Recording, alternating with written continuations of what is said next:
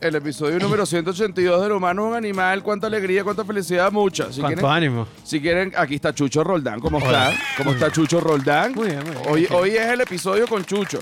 Si quieres, vuelvo a gritar. Que al final es como un grito como de gol, ¿no? De gol. Sí, o sea. La gente, hay gente que me dice que soy uno de los padres de la gritoterapia. Me parece una excelente técnica. Es una excelente Pero eh, técnica. eh, uno la tiene que hacer o alguien te la hace a ti, o alguien te grita a ti. No, no, uno simplemente como que grita para, para ir dejando salir y de repente cuando ya tú dejas de ser esa persona que grita para dejar salir, ya le diste una identidad a un podcast y entonces la gente te dice, coño, a mí me gusta cuando grita al inicio, entonces yo lo hago. Pero ya no me provoca gritar tanto, es la, ver- la verdad. Me provoca- Solo sucumbes a tu audiencia. Solo sucumbo a la, a la audiencia porque, bueno, también hay, hay que darle. Mira, ¿quiénes producen este espacio? Arroba Flor de Pelo Piso, ¿quién es esa gente? La gente que es. Arroba La Sordera, ¿quién es esa gente? La gente que es. Arroba Feria del Marketing, ¿quién es esa gente? La gente que es. Y arroba José R. Guzmán, que no lo produzco, pero que lo hago y que soy yo. Y que me pueden conseguir en todas las redes sociales como arroba José R. Guzmán, menos en Patreon, que es completo. José Rafael Guzmán, ¿qué van a conseguir allí? Coñazo de vaina. Métanse para que vean. Es que te lo digo, hay gente que me ha dicho, estos son los mejores 5 dólares en entretenimiento que yo he pagado. Yo digo, coño, no por nada, pero no sé. Porque... Hay que revisar. Hay que qué revisar. otro- ¿Qué otro servicio está No, pagando? no, y porque Netflix es más, más, más Aunque no- variado. es aunque más- no sé, no sé, porque ahorita Netflix está flojo. No, coño, pero no puedes comparar un, un- un canal como Netflix que tiene ya eh, cientos de películas y todo con este el humano es un animal, el- o sea, y, y- y- y mi canal de Patreon que está muy bueno, pero no tiene tanto comparado con Bueno, pero- Netflix. Pero, no hay que menospreciarse, José. no, y además estoy comparando es con Netflix. Claro. Así que bueno, ¿qué más, qué más quieres ver? Qué huevón no soy. Mira, apágame esa música infernal. Apágame esa música infernal que te lo juro que ya no, no me aguanto. A mí me gusta que Chucho haya venido. Porque Chucho es el tipo de personas que sabe de lo que vamos a hablar hoy en día. ok, tengo miedo. Vamos a hablar de varias cosas. Ok. Vamos a hablar de infidelidad, vamos a hablar sobre mm, eh, vulvas, este, vamos a hablar sobre mm, saborizantes, Ok.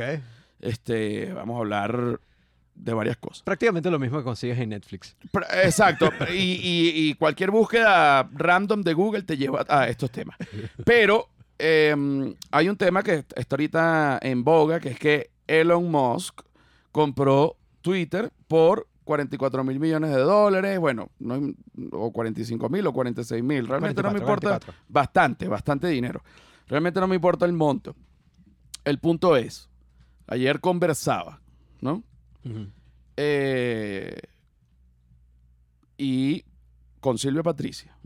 Silvia Patricia me dice, yo no sé si es bueno que Elon Musk tenga Twitter para él solo. Porque eso es mucho poder.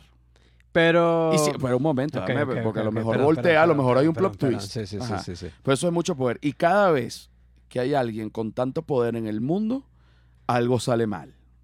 Yo digo, ante su preocupación, me pongo a pensar y digo, no sé qué opinar al respecto de esta vaina. Bueno, pero ese es el mejor, eso es lo más honesto que puedes O sea, hacer, ¿eh? no sé qué opinar porque digo, coño, Elon Musk. Ah, porque por otro lado, veo en, en Twitter que dice, Elon Musk es un genio, red flag. O sea, como que las personas que digan que Elon Musk es un genio, hay que alejarse de ellas pues están meando por el perol. Y yo creo que Elon Musk es un genio. A mí, eh, eh, es bien extraño porque yo no sé si es un genio, pero al menos es un super empresario. Creo bueno, un yo. super, o sea, un genio de la- del, del... Porque acuérdate que genio no es genio para todo. Claro. O sea, porque cuando tú dices a una persona súper, súper, súper inteligente, por ejemplo Einstein, este, bueno, para la física, para la matemática, era un tipo súper profundo y llegó, bueno, que, que, que marcó historia, pero de repente a lo mejor no era el mejor jugando fútbol, a diferencia de Messi, que, y fíjate como, como y, que no soy fanático del fútbol, no lo estoy llevando a ninguna locura de que, que vamos, que Messi, que qué rico papá, que hicieron un estudio y Messi es mucho más inteligente que el 90% de los jugadores en la cancha, que es otro tipo de inteligencia que no la tenía Einstein, por decirlo de alguna Claro, manera. Porque si y- soltabas a este contra Alemania, creo que no iba a ir Coño, también. eh, eh, lo iban a ejecutar. lo iban a ejecutar. Lo iban a ejecutar. Eh, pero Pero igualito si tú pones a Hitler y, y Messi delante, dicen... También Messi gana. y- no, Messi, Messi lo Messi le gana a Hitler. Pero sí, pero Hitler dice, uy, qué bichito tan feo, mátenlo.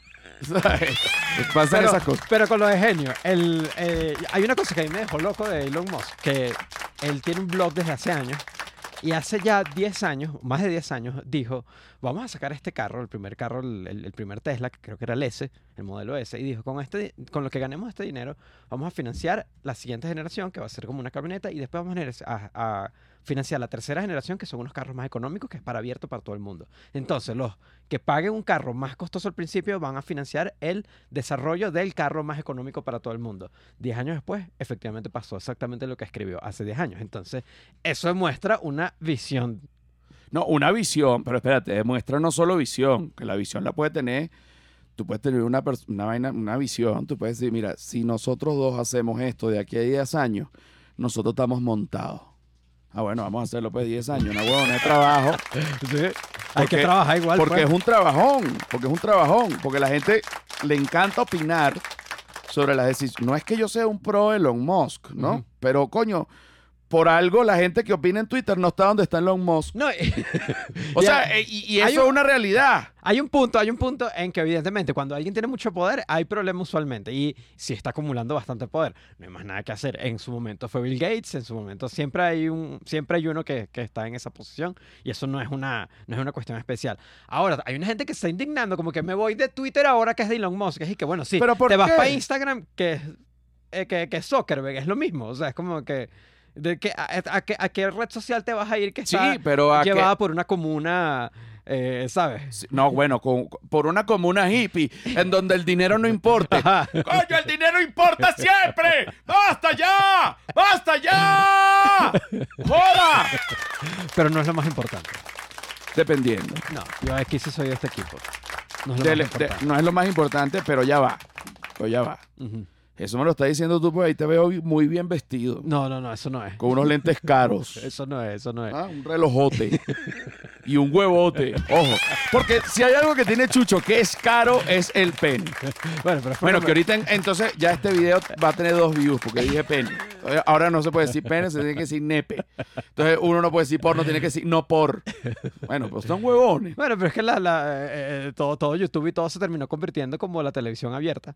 Y volvimos a la misma censura que está llevada por los patrocinantes, pues como que te desmonetizan, sí, dice ciertas palabras. Lo mismo que te cortan de la televisión. Bueno, pues, Regresamos a lo mismo. Bueno, pues adelante, regresamos a lo mismo. Ustedes lo pidieron. Cuando teníamos la libertad de internet, ustedes, no, eso es mucho libertinaje. Ahorita estamos, volvimos a Eso es verdad, eso es verdad. Volvi- no, es que al humano le fascina. A mí no. A mí no. Pero al humano, al humano en general. No, que no digan, que no sé qué vaina. Yo, por ejemplo, si tú te pones a, a analizar el humano como especie, ¿cuál es la aversión con que se vean los genitales? Eh, no tengo la menor idea. O sea, yo aquí sí no sé. No sé, no sé de dónde viene. Me imagino que es una cuestión Pecado. cultural No, pasó. me imagino una vaina religiosa que supuestamente Dios, que yo no sé qué coño de madre, pero que al final entonces, ¿qué es lo rico? ¿Sabes, sabes que yo tengo otra, otra posición? Es lo rico. Más atrás, más atrás. Ok. Yo siento que demasiada gente tiene adversión a la libertad. Coño, me provoca besarte y arrancarte los cachetes de la emoción. Sí, tiene aversión a la libertad y tiene aversión a la gente que es mentalmente libre, Ajá. les arrecha. Porque no son ellos, entonces lo quieren censurar. Y que no, esta persona es muy libre, no puede ser así. Es que, Porque esa persona se viste de esa manera, porque esa persona dice esas cosas, no me van, suéltenme, suéltenme, a mí no me van a domar. No, tú sabes que a mí me han ido domando, huevón, yo antes era más salvaje. Sí, sí, sí, pero, pero la vida también. Bueno, porque también uno lleva, eh, yo he llevado unos buenos coñazos. Eso también es parte de la gente que, que quiere ser más libre. que quiere ser más libre, que quiere ser más libre. Pero, pero, ¿Sabes que hoy, hoy tuve un, mi primer encuentro anti-tapabocas aquí?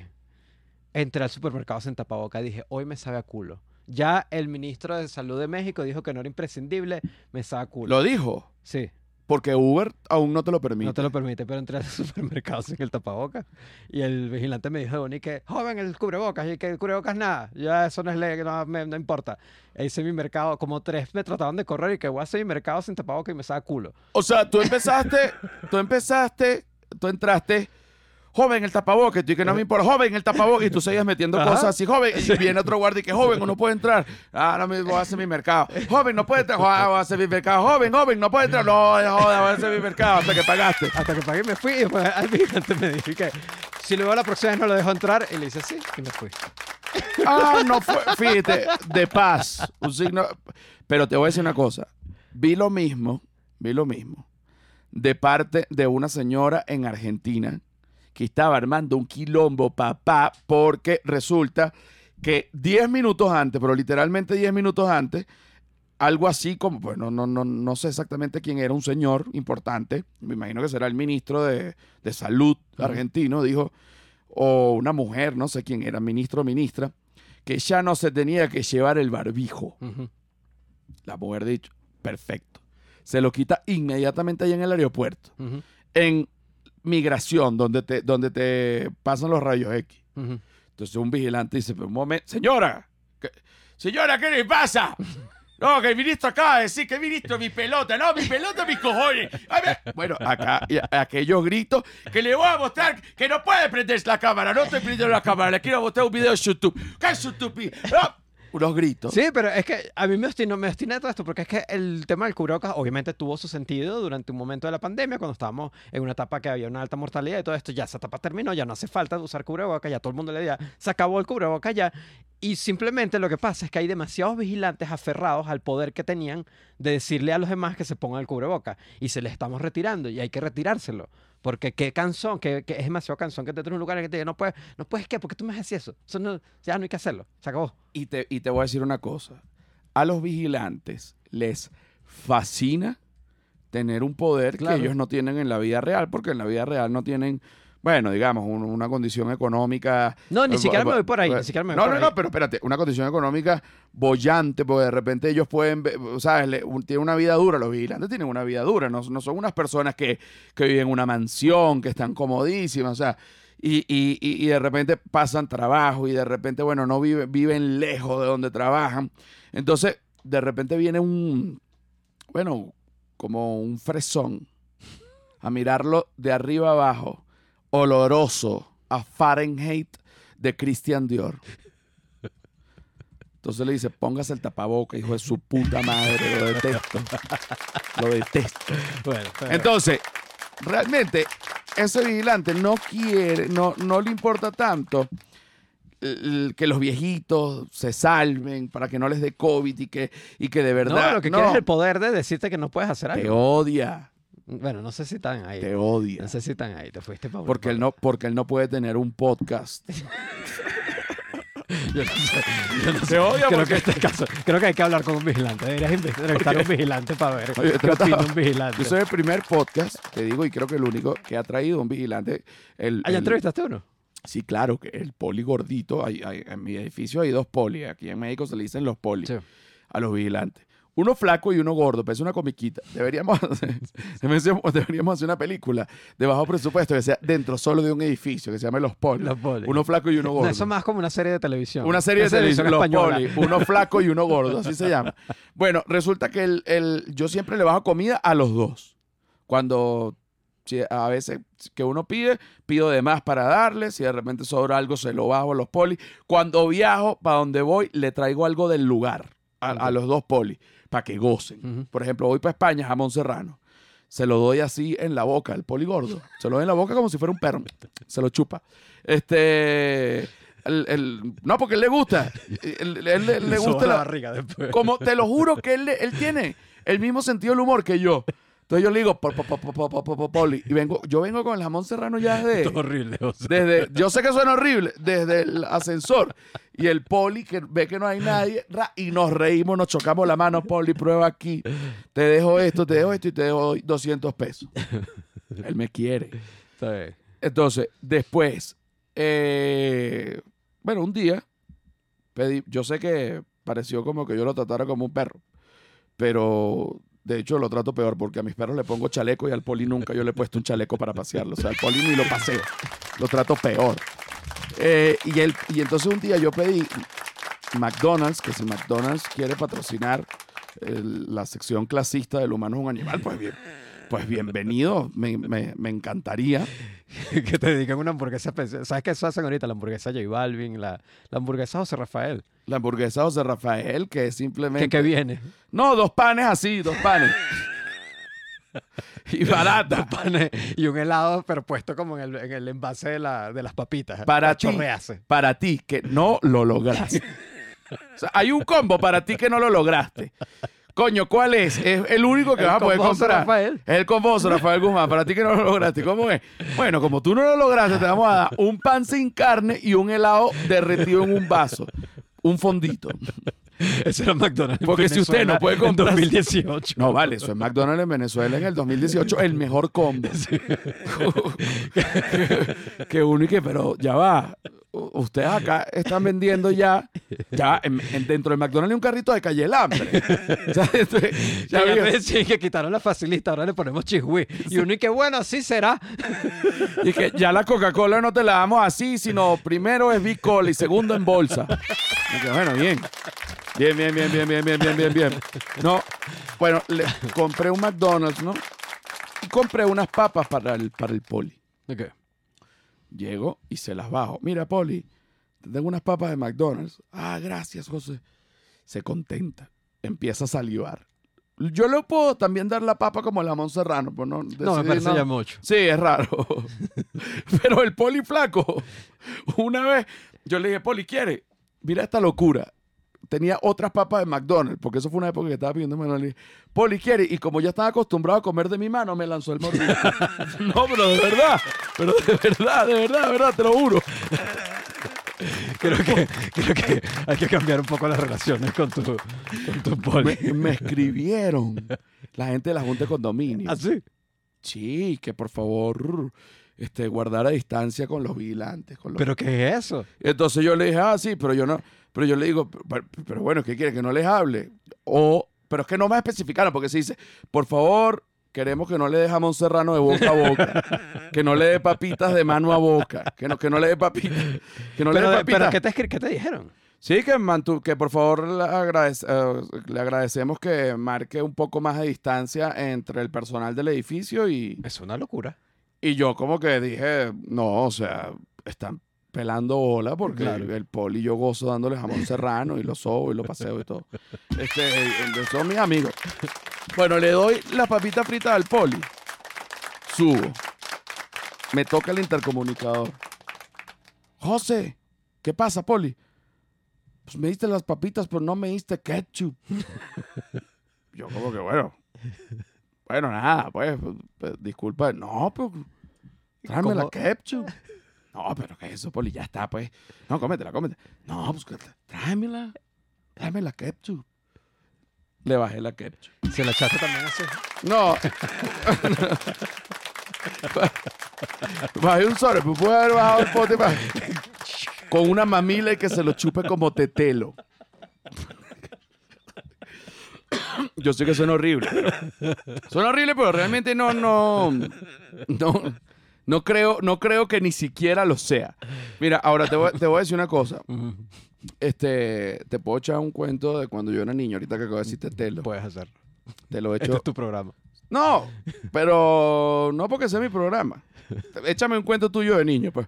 Así random. No, échate yo primero. Tengo que, tengo que buscar atrás para ver qué, en, qué, en qué ámbito. No, uno medio cómico. Es que no sé, me, me lanzaste algo demasiado, no sé, no tengo muchos cuentos cómicos. Ok, de niño. ok, ok. Yo tengo dos. Ok. Uno es el del bebé vampiro. Otro es... eh, Tengo que elegir, esto es como una rocola de cuentos de niños. Sí, so- eh, vas a elegir entre los dos y yo he hecho el cuento. Uno es el del bebé vampiro Ajá. y el otro es ¿para quién es ese tetelo? Creo que tienes más interés en el segundo. En el tetelo. Sí. Ok. Este, bueno, yo estaba en un- a mí toda la vida me ha gustado bastante la playa, desde niño. Yo era un niño gordito como un durazno. Que me tenían que llenar de Copperton, porque si no, imagínate. Te insolaba. No, una pelotica, bueno, insolada, había que echarle sábila y comiendo duro. Me gustaba pequeño en la playa y comer Descontrolado. descontrolado. Pero una vez que yo me metí en la piscina, ya yo no quería comer más. Ok. Y yo quería estar en la piscina No un rato largo, sino para siempre. Indefinidamente. Definitivamente. Yo tenía como tres años, ¿no? En esa época, en verdad, no era la época de comer descontrolado. Era un niño de tres años y ya. Y mi papá me dijo, hoy es el día que te voy a quitar las alitas. O sea, ¿sabes que hay como unos salvavidas que se ponen en el brazo a ah, los ya, niños? ya, ya, lo entendí. Que, Que el niño mocho. No, es que tú No. habías nacido como con unas alitas de murciélago y ya te las ibas a cortar por fin. Hoy es tu último vuelo, como reptilillo. No, no, no. Me- me- me- cuando me, la- la- di- digo lo, Sí, sí, sí, los flotadores. los flotadores de brazos, mi papá le decía las alitas.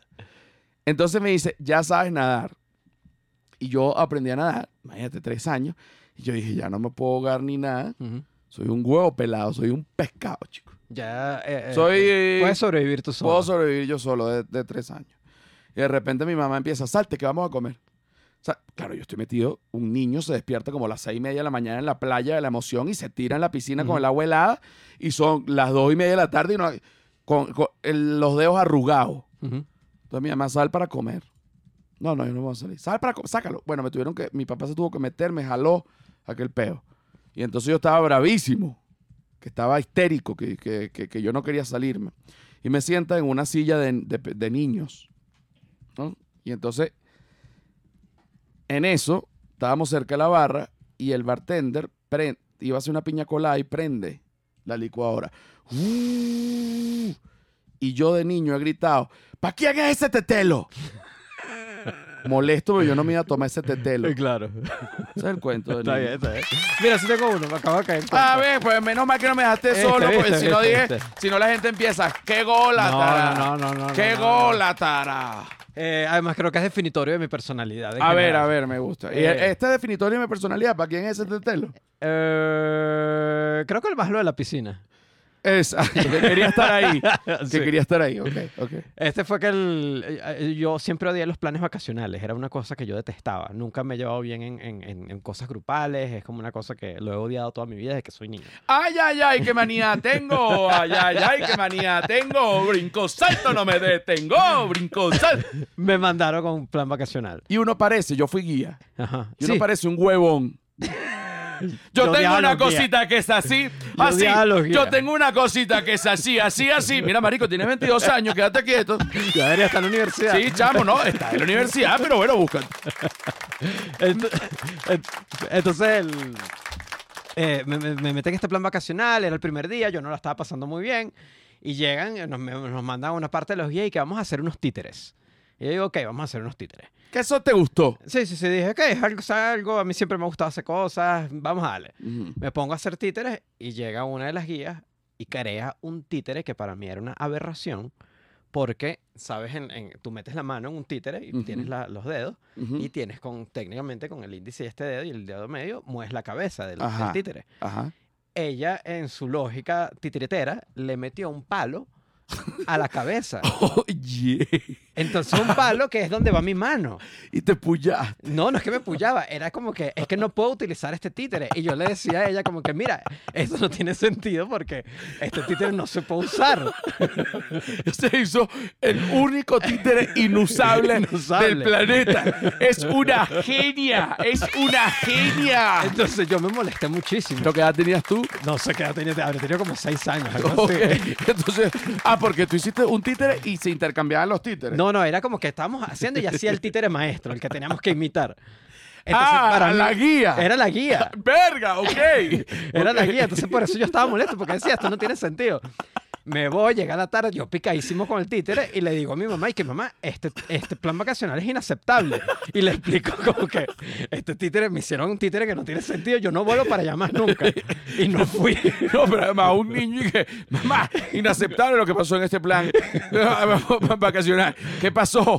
¿Te pegaron? ¿Alguien abusó de ti? No, de ninguna manera. La guía es tan bruta que fue a hacer un títere y donde iría la mano puso fue un palo. Tu mamá, ¿y qué? Ok, pero ¿vas a cenar o estás histérico? Anda a bañarte y comemos. ¡No Y- vuelvo! Y me dijo, no, yo dije, no vuelvo y no me llevaron más. No, pero es que sí es importante.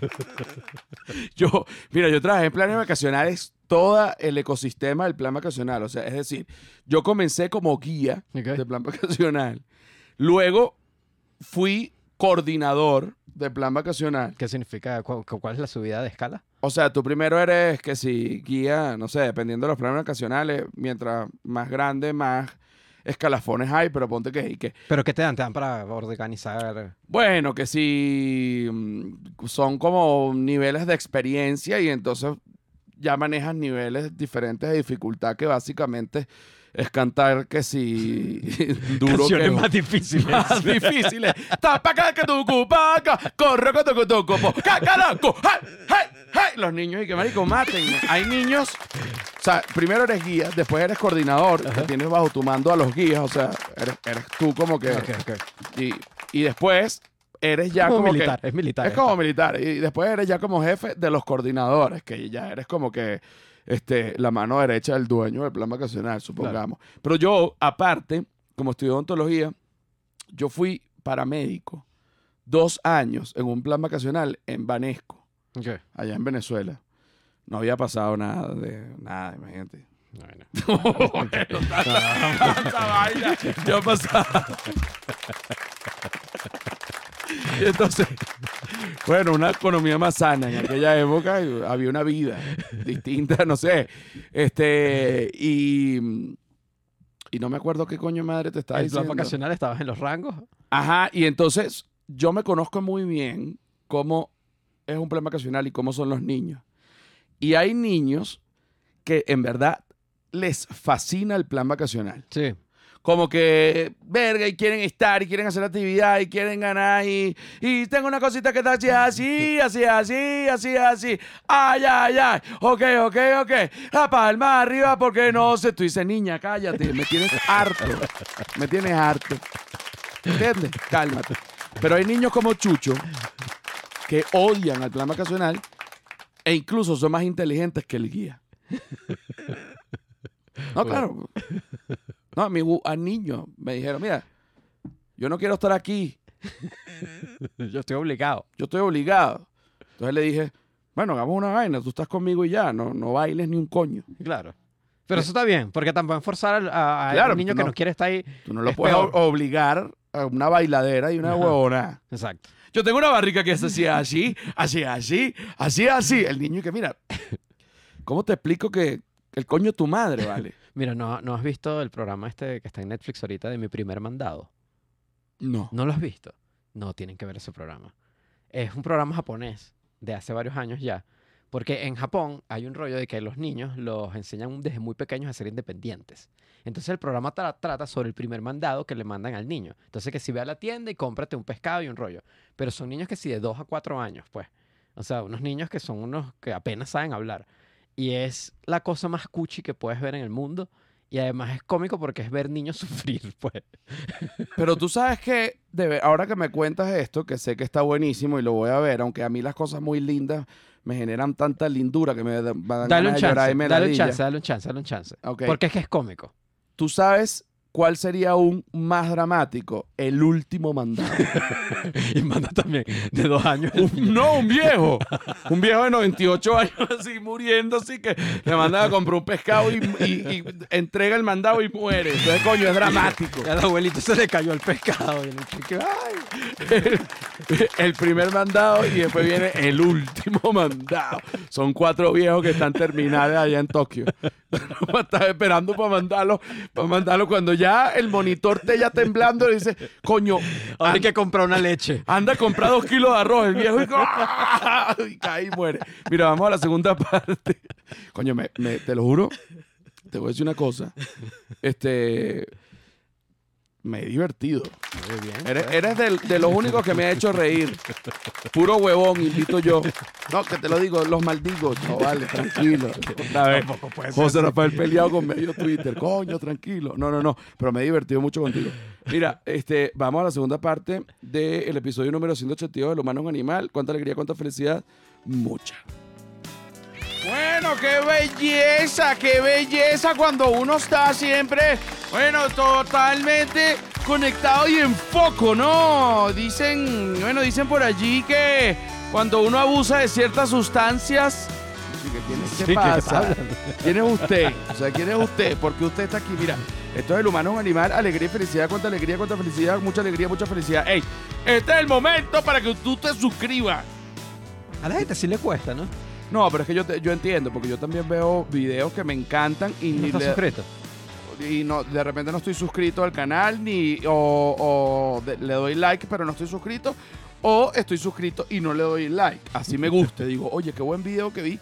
Y entonces digo, pero oye, me tengo que acordar. Entonces hay que recordar, más Sí. bien, doy like y me suscribo en ba- em, cuando en el video lo recuerda. Este es el momento para que te... Claro. Entonces, yo, en base a mi comportamiento, que bueno, está, tiene un ACB, tiene un ACB. En base a mi comportamiento, yo lo recuerdo. Este es el momento para que tú Y activen la campana también, que esa es la que le llega la notificación de ese Des- episodio nuevo. te suscribes, activas la campana, este, mm, le das like, te haces una buena Comenten. paja y no joda. Y comentas, bueno, comentas qué tan rico, qué tan rico. Ok, eso es lo que la gente va a comentar Sí. en este episodio. Qué tan rico. ¿Qué tan rico? Mira, Ok. em, está el tema de la infidelidad, que, bueno, la gente que, que- que está en pareja y que de repente no le va tan bien, siempre tiene como un miedo de que, oye, me van a ser infiel, me van a dejar por otro, me van a dejar por otra, me van a dejar por otra. Ujú. Ok. Siempre, cuando se piensa en infidelidad, independientemente del género, del sexo, del color, no importa, se piensa siempre dentro del rango humano. No es que, por ejemplo, tú y yo somos novios, que somos. Sí, no te voy a llevar la contraria. Exacto, si me llega la contraria, ahorita arranco este micrófono y nos matamos y a, a besos. No, por ejemplo, no es que tú y yo somos novios y tú me puedes ser infiel con un objeto. Ok. No puedes ser No, no, infiel no con se un puede, no se puede. Pero hay gente que, Que lo asume sí. que lo asume así, ¿no? También depende del objeto, porque si es un objeto, un carro, una nevera, tú dices, bueno, No, y también porque si es el teléfono es mentira, no es el teléfono, es la conversación que estás teniendo en el exacto. teléfono. Pero un juguete sexual No, es una infidelidad. no es una infidelidad. Podemos soltar el video de um, unos señores hablando. Yo, esto yo lo conseguí en Twitter. A mí me encanta Twitter porque. Porque y es de Elon Musk. Porque es de Elon Musk, justamente. Justamente. Justamente. El hecho de la mujer no comunicar y comprarse un juguete sexual e introducírselo en su vagina para la satisfacción, eso es infidelidad. No, porque se no, no está siendo fiel, No está siendo fiel Eso a es, su marido. eso es egoísmo Claro. de parte de, de Eso es deshonestidad, que, lo la- primer- que es una infidelidad Ah, también. entonces cuando el hombre, eh, cuando, cuando, cuando, cuando el hombre se masturba, ¿es, es ¿Es, infidelidad? es infidelidad. No, pero son procesos. Pero el mismo Son proceso, procesos, espérese, no son- El hecho de la mujer. Ok. Son procesos. Son procesos. No, pero es que son procesos. Pero no, pero sacó un super punto. El otro, el de una paja no es una infidelidad, es lo mismo. Claro, bueno, pero es que son procesos. El otro te lo dice con que son procesos. Tú Porque dices, yo creo que esa respuesta te funciona para cualquier cosa. So- y y a, a eso quería ir. O sea, si tú dices, por ejemplo, este, fuiste al mercado y vas a comprar pan y queso y no compraste nada. Son procesos. Coño, son procesos, ¿vale? O sea, te fuiste a México hace 10 años y estás debajo de un puente. Son procesos sin duda. son procesos, bueno, Porque es un clásico además, clásico de migración. Son Hay los procesos, son los procesos, son los procesos, son los procesos, son. No, hay gente que, que no quiere. Tú sabes que. Está, y estaba hablando con Daniel Enrique, el, eh, que lo invité la, la vez pasada. Eh, que si uno se fuese a lanzar a presidente Ok. y uno hace una campaña sincera, Ganas. no ganas. No ganas. no Yo ganas. creo que si la haces demasiado sincera, sí. Yo la voy a hacer ahorita un discurso rápido. Ok. Tú lo evalúas. Yo les prometo que durante mi mandato vamos a tener que trabajar como nunca antes en la vida. Y además de eso, vamos a tener que sectorizar los votos porque hay gente que definitivamente, a mí yo lo lamento, pero es que no sabe ni dónde está parada. Está complicado. Está complicado. Pero yo creo que si Pero, sales pero- y dices, y pero es verdad, pero es verdad o no es verdad. no voy a, no voy a. A- no Ah, fíjate, es complicado. Es para co- ti. son procesos, son procesos. Son procesos, ok. ok. El, Pero, por ejemplo, si eres un político y dices, miren, yo voy a robar full plata, pero todos los que se pegan al gobierno van a robar también. Entonces, bueno, todo el mundo puede robar un poquito. Está siendo honesto. ¡Adelante! Yo Marico, creo que ganas. No, y este es siempre el final. Entonces, vamos a hacer ese discurso. Con nuestro gobierno, Chucho y yo, en un bipartidismo, vamos a dominar el país. Y les Exacto, es un prometemos, bipartidismo que al final somos los mismos, pues. les prometemos, no les prometemos lo que no podemos dar. Mm, mm. No va a pasar, no va a haber una super recuperación económica, no, No, va a haber no, un no, milagro, las calles van a, puede que se arreglen un poquito. Les prometemos es billete suelto en las calles. Ganamos las elecciones. La gente que, pero claro, pero ¿a qué te refieres con billetes? ¿Y cómo, o sea, qué, qué, qué medidas económicas va a tomar usted con eso de billete suelto en la calle? Billete suelto en la calle. El periodista que, que- pero específicamente, Pero, o ¿cómo? sea, ¿de pero- dónde sale el billete? ¿Cu- ¿Cuáles medidas? ¿De dónde sale ese, ese billete? Porque me imagino que ese dinero es parte del Producto Interno Bruto que va dirigido a una billete. Cada vez que tú sales en una cámara dice billete suelto en la calle, muchachito. Tú no estás Y te entendiendo. pone, y te pone más bruto, empiezas a llevar público que cuando los periodistas empiezan, uno empieza, la gente, Billete suelto en la calle de bolas que yes. De bolas que yes. ¿Sabes Estamos por qué? descubriendo el populismo. ¿Sabes por qué ellos me arrinconan con estas preguntas? Porque ellos no quieren el billete suelto en la calle para ustedes. Yo sí quiero para ustedes. Porque ustedes lo que van a tener es billete suelto en la calle. Me fascina. Me fascina. Creo que con algo de honestidad sí se puede ganar. No sé si es hacer, no sé si es ese lado de la honestidad, pero Y qué buen eslogan. Con algo de honestidad sí se puede ganar. No con todo, pero sí con algo de honestidad. Mira, en la- el episodio pasado, o fue el pasado, no recuerdo bien. Ah, no, fue en, en el, en un episodio que es puro para Patreon, pero que eh, discutimos sobre esto, pero no fue el episodio pasado. Pero no importa, quiero repetir esto ahorita porque quiero saber tu opinión, porque tú sabes, siempre te, y sobre todo tu aspecto físico lo denota. Tú siempre has sabido mucho de tecnología, cosa que es así, mm, de videos y de vagina. Bueno, lo, Un que, experto. Lo, lo que uno sabe, lo, lo- lo- lo que sabe, lo que sabe, lo que sabe, lo que sabe. Ok. Venezuela, por otro lado, es un país que mm, yo el otro día estaba pensando, pero tú veas, estos, estos son fuertes declaraciones. Cuando Chávez llegó al poder, que decía el venezolano del siglo XXI, el, nuevo, hombre- el- el ¿cómo hombre nuevo, el hombre nuevo. llegó el momento. Ese hombre, sí. ese hombre nuevo chavista ya existe. O sea, es, es- es la Venezuela de ahorita. ¿no? Sí, sí, sí. no, necesa- razón, no razón. necesariamente que sean chavistas o que no sean chavistas, no, no, no lo digo de una manera maliciosa, sino que ya luego de más de 20 años ya tú tienes la generación Nueva. de que creció ya el hombre nuevo que creció bajo el chavismo y bueno, y para muestra un botón, ahorita sí fue malicioso. ¿Sabes que había un video ahorita que corrió de un, técnicamente, llamémoslo un periodista, en una, en una cola como para un concierto y un rollo con un poco de chamos en Venezuela, en Caracas. Ah, sí, sí, sí. Y preguntándole como que si Venezuela se arregló. Y los chamos diciendo como que, bueno, sí, yo creo que Venezuela se arregló, pues. O sea, y, y gente relativamente joven lo comentó. Y me Gente pareció... súper joven, como de 16 Claro, años, ajá. 15 años. Fue, Fue, fue, hecho para tratar de ridiculizar a este grupo de personas jóvenes, como decir como que qué brutos son. Ajá. Y me parece una cosa completamente absurda que tú quieras preguntarle a alguien de 15 años y decirle como que mira lo tonto que es, que no sabe cómo era Venezuela hace 30 años y que cómo, vas, cómo, cómo va a comparar Eres el país. un estúpido.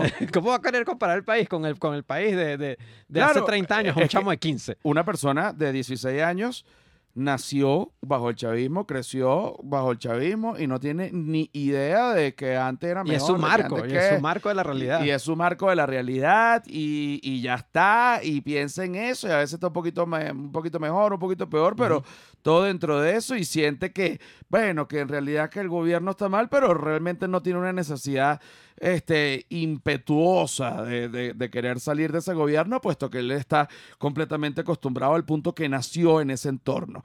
Ahora, hablemos de la gente que se quiso acostumbrar a la No, no, no, papachita. no, No, chicos, espérate. No, chicos, no hay ningún problema. Quédate tranquilo. Quédate tranquilo, te asusta, tú te asustas. Mira, no, no, no, pero yo no, yo no haría nada de eso. Ya lo has hecho. Bueno, entonces suéltenme. Ajá. Pero entonces salen. eh, Venezuela ha sido un país que ha tenido una crisis económica fuerte. Ahorita no está como cuando yo me fui. Yo me fui- Caracas, Caracas, Caracas. Carac, bueno, es que de verdad que no sé, pero cuando yo me fui en el 2017 no se conseguía nada, etcétera, era como una miseria. Entonces yo dije, se acabó esta vaina, yo me voy. Eso fue mi, mi momento de quiebre y, y me fui.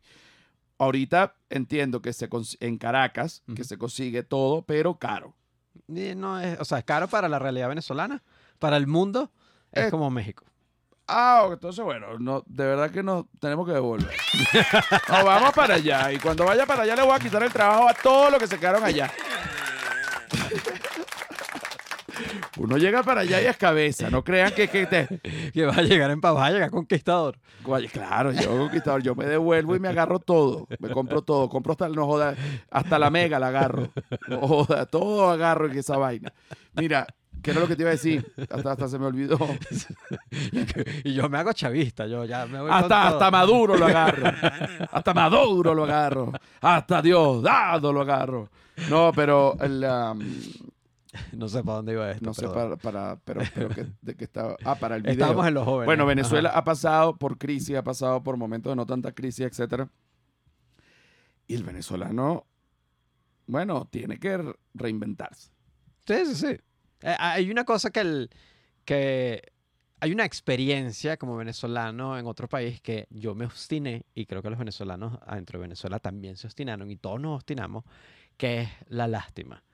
Yo detesto Absolutamente. la lástima y es una norma que tú cuando estás afuera y la quejadera. soy la lástima- venezolano. Ay, qué mal, que y estoy harto. O sea, bien porque usualmente viene de un buen lugar cuando la gente trata de empatizar contigo porque viviste algo malo, pero estoy obstinado. Estoy No, obstinado pero una lástima. cosa, una cosa es que tú tengas un cuento que de repente de lástima, porque, qué sé yo, y que mira, tuve un cuento horrible porque resulta que, este, mm, bueno, asesinaron, ni Dios lo quiera, asesinaron a mi mamá. Bueno, la gente tiene lástima. Sí. Hay un proceso de duelo y hay un proceso.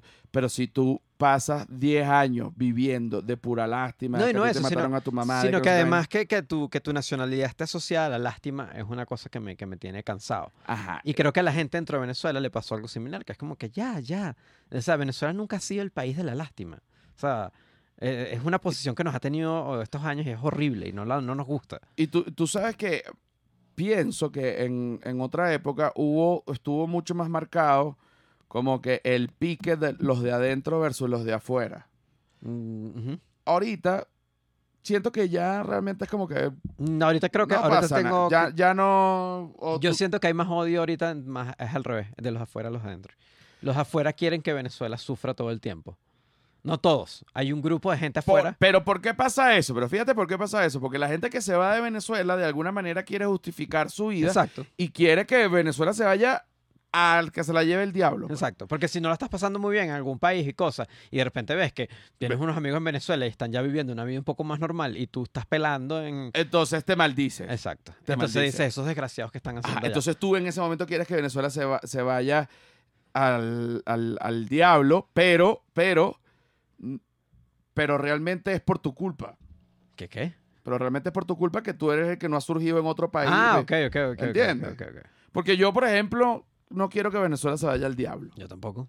Simplemente tengo una en mi mente como una Venezuela del 2017. Entonces, de repente, cuando veo videos no entiendo. Digo, y "Verga, pero Ah, no, pero eso lo- en el episodio que hicimos en el Cuartico Venezuela, uno de los puntos que lo hablamos... voy a ver, a ver. Viste, viste. Es que fue justamente eso, que es que te actualiza tu versión si visitas. Y cambia totalmente, tu cerebro cambia completamente. Porque dices, ah, Venezuela 2017 no existe ya. existe Venezuela 2022 y la ves, y entonces 2017 la archivas. Y listo. Bueno, esto es Venezuela 2022, mamagüevos. ¿Te vas a quedar o te vas a ir? Bueno, pero no me jodas. Es eso, básicamente. Es eso. Ok. Esto es Venezuela 2022. Me sabe a culo si estás afuera. No me jodas. Aquí estamos bien, aquí ya estamos bien. No, también tampoco. O sea, es una posición compleja, una posición compleja. Esto es Venezuela 2022, es una posición compleja. Pero no me jodan, es lo que quiero. Exactamente. No me jodan, es lo que quiero. Si quieren vivir afuera, vivan afuera. Pero si vas a estar acá, no me jodan. Y si vas a estar afuera, no hables de lo que está dentro. Estamos acá, estamos acá. Esa es la posición actual, creo yo. Yo estoy de acuerdo. Sí. Yo estoy de acuerdo. Ok. Todo esto que hablamos ahorita. Era para la vagina, ¿no? Sí, esto iba a pique para la vagina. Terminamos y que. Mi Venezuela bella, Venezuela. Y ahora Luis Vicente León. Sí, es que tú sabes cuándo comenzó la cultura de la lástima en Venezuela. ¿Cuándo? Siento que hay momentos clave. Primero, la tragedia de Vargas. Oye, pero eso no, no me parece que es una cultura de lástima. Eso es una tragedia como lo puede Es- cualquier eh, sí, ciudad. claro, pero es una tragedia, pero, lo- pero hay, hay gente que no logra recu- recuperarse, que, etcétera, y se crea un poco como que hay primera. de- no, o sea, Es un trauma. bueno, pero, pero me estás lanzando para la calle, mamá huevo. Bueno, no, me- no, pero sabes. espérate. No, no, no, sí. No, no, no, pero lo que digo la- cuando, por ejemplo, la cultura, eh, la, la tragedia de Vargas, había pasado ya no sé cuánto tiempo y todavía gente que no hemos podido recuperarnos de esta vaina, cuando hay otra gente de la tragedia de Vargas que se, bueno, pasó y está. No por juzgar y que bueno, que unos sí, otros no, pero sí es por juzgar, porque entonces como que unos sí y unos no. Pero ese es un, ese es un punto. Había, hay otros puntos de la lástima, ¿no? Creadores de lástima. Sí, RCTV, cuando cerraron RCTV. Ok. Bueno, eso fue lástima y lástima. No, bueno, imagínate, yo estaba en Lookup. Y lástima y lástima. Y lástima y lástima y lástima. Y, de- y, hay demasiada gente. Yo siento que los, la generación llamada Boomer eh, ama esa lástima. Sí, Ama la, ama la lástima de venezolano. hay, yo, no todo el mundo, porque generalizar es de las vainas más terribles, pero a la vez de las vainas más deliciosas. este, esa generación entre 50 y 60 ahorita, primero me odia. O sea, ¿Ah, sí? esa- sí, a mí, yo no tengo público de esa edad. Es, es como una vaina como que hago cortocircuito con esa gente. Tiene sentido. Tiene sentido, tiene sentido, porque son como unos boomers. Sí, sí, sí, sí. sí. Pero no son unos boomers como, por ejemplo, mi papá, que es el boomer real. Que lo hace auténticamente Boomer. Coño, que es un señor súper viejo. Ok. O sea, súper viejo no, pues, pero un papá. Pero más bien, por la edad que tiene, 73, 75, no sé. Como mi papá. Exacto. Tienen ya otra manera de ver la vida y son súper inteligentes y los enfoques son súper sabios. Bueno, pero es que eso es otra cosa. Pero la gente que está entre 50 y 60 están pelando bola, yo se lo digo. Yo creo, que, yo creo que depende mucho de personalidad, porque eso que dices es otra cosa. O sea, es como que, obviamente, eh, eh, mientras más viejo te hagas, si estás intelectualmente activo, vas a ser más inteligente. O sea, porque solo con el tiempo vas a ser más inteligente. Bueno, e- el momento en el que eres más sabio Cuando te mueres. es cuando te mueres. Porque ya sabes, si estuviésemos con unos vinos y tú fueses mujer y yo hombre. Mira. Hay gente que piensa que yo no soy hombre. ¿Qué es eso, chico? Nadie piensa eso. diciendo eso. Ok. Tuve una época que decía a cada rato, para que la gente no sé, decía, para los que me, yo montaba una foto, para los que me quieren ver muerto. Y después lo dije tanto que dije, venga, yo sentí que ya me que, que había gente que me, me podía ahorcar, me podía dar un tiro. Mira, vamos a poner entonces ahorita uno de los empleos y uno de los rebusques de Venezuela, pero de la Venezuela del 2022, la Venezuela la Venezuela de ahorita, papá, la Venezuela de ya. La Venezuela de ahorita, la Venezuela de ya. Esto no es viejo, esto es ahora. Ok. Ahí viene. espérate. Ok, ok. Es que no sé si te que mirar a algún lugar. No te preocupes, aquí viene, aquí viene, aquí viene, aquí viene. En este momento, para ver. No, pero esto es un momento técnico que no hay ningún tipo de problema. Podemos hacer esto, mira. tanto, sí. Bueno, y entonces mientras se resuelve el momento técnico, pues el brindis bailable. Recordemos que también al lado de la piscina, brindis bailable es mala idea porque creo que se, se bota. pues. no solo brindis bailable, sino también vamos a tener eh, pequeños y bingo en el área de la piscina. Pequeño bailable. Ahorita. Hola amigos, estamos desde la Piubela, Uga, Fidel Mari, Mari Paula, falta eh, la Ñuski, ¿verdad? Y les tenemos una noticia a todas las mujeres coquetas. En la Piubela, a Fidel Mari y a mí, estamos maquillando las totonas o vaginas, ¿verdad? Aparte que hacemos el brasilero, ¿verdad? Pero eh, maquillamos la totona porque ahorita se usa la totona maquillada. Y le ponemos escarcha, sticker, ¿verdad? De dos- y piedrería. Ah, y aparte maquillada que queda una totona de ¡Qué lujo! Para que lo use con su marido, ¿verdad?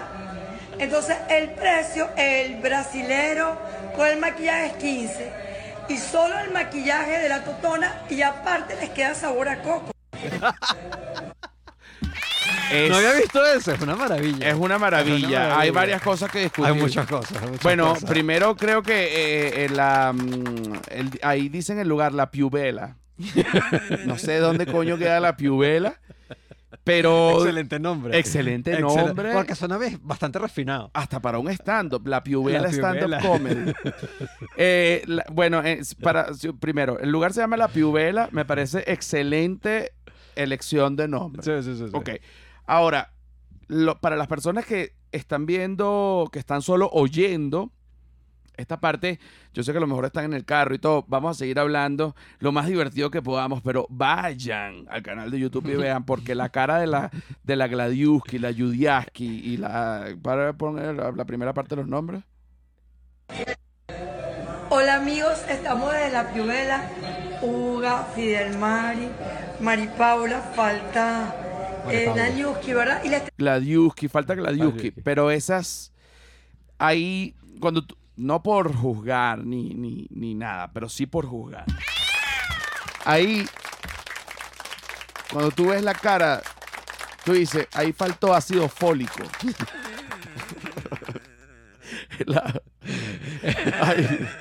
Ahí, ahí- faltó ácido fólico en el, en, el- en- bueno, en, en- en- en- en el embrazo, pues. Pero igual fue emprendedora, pues. Acaba de crear un negocio que no sabía que, que era algo. Ojo, ojo, ojo. Me gusta, porque tú sabes que hay gente que, que no le gusta el agua. Yo, A ti, tú no puedes tomar agua sola, sino que prefieres que sepa alguito. sí. Agua saborizada. Hay gente que no le gusta oler, oler aire. Que le gusta oler algo. Entonces prende un incienso. ¿No? Nunca lo he visto de esa forma. Sí, ¿no? La gente, no, a mí no me gusta el agua, échale bola. No me gusta una vaina que no sepa a nada. No me gusta. Agua saborizada. Bueno, tome pues. A mí no me gusta El olor. el- el- una vaina sin olor. Quiero tener olor. Entonces, esa gente se echa crema que jode, prende un incienso.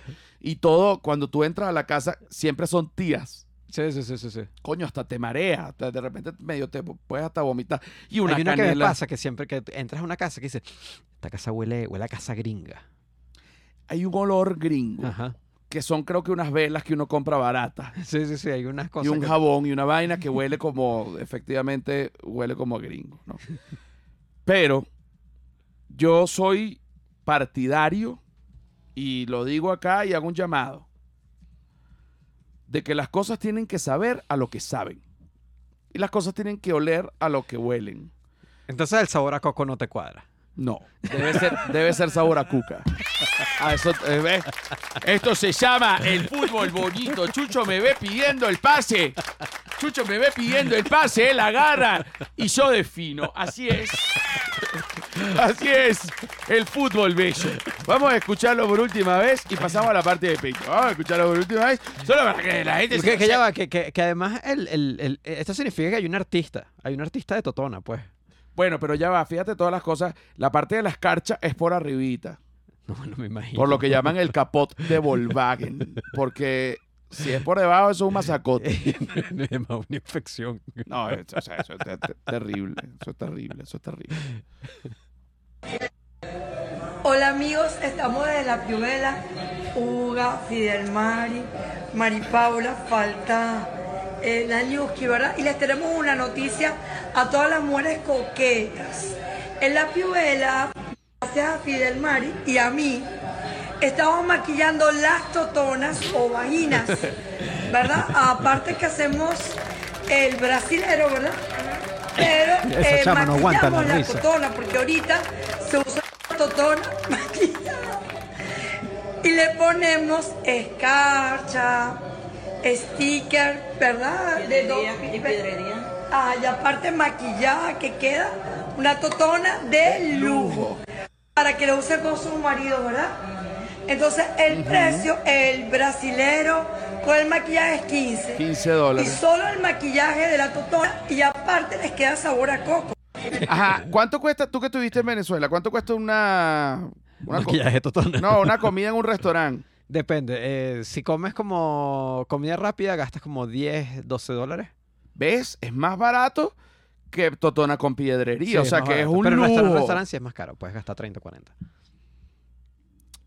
Esto, Haces dos totonas. esto, esto es, exacto. Si tú dices, ¿quieres ir a comer a un restaurante, mi vida? No.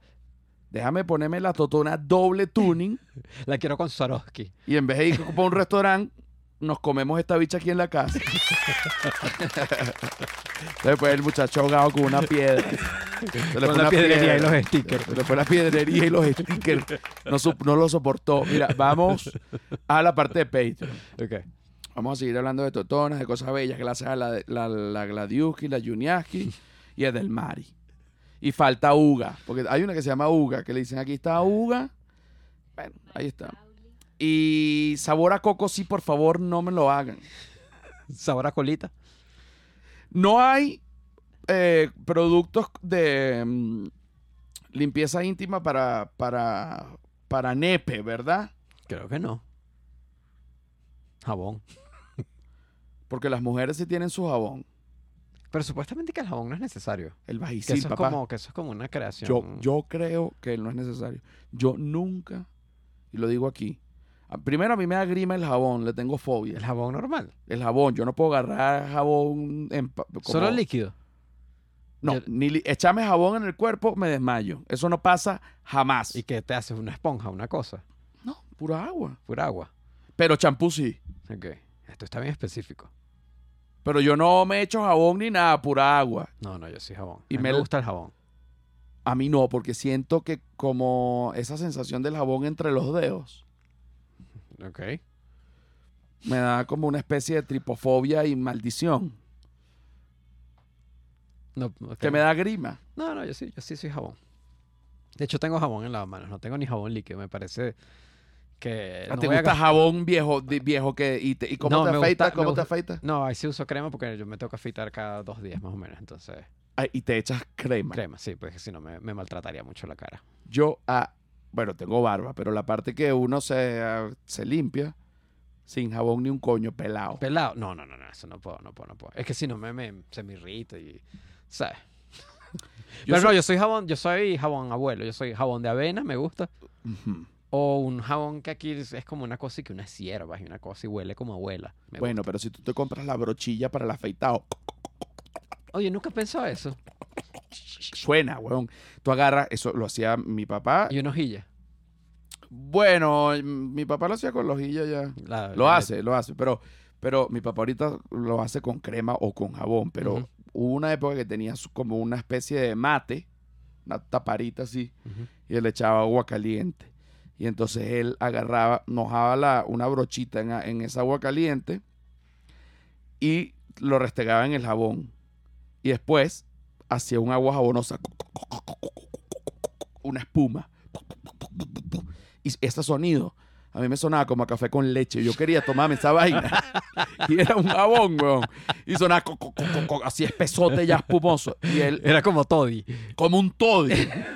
Y, y- y él agarraba esa espuma y con esa espuma se la echaba en la cara y se afeitaba con, con una normal desechable, pero sí hacía el ritual del jabón. Ya.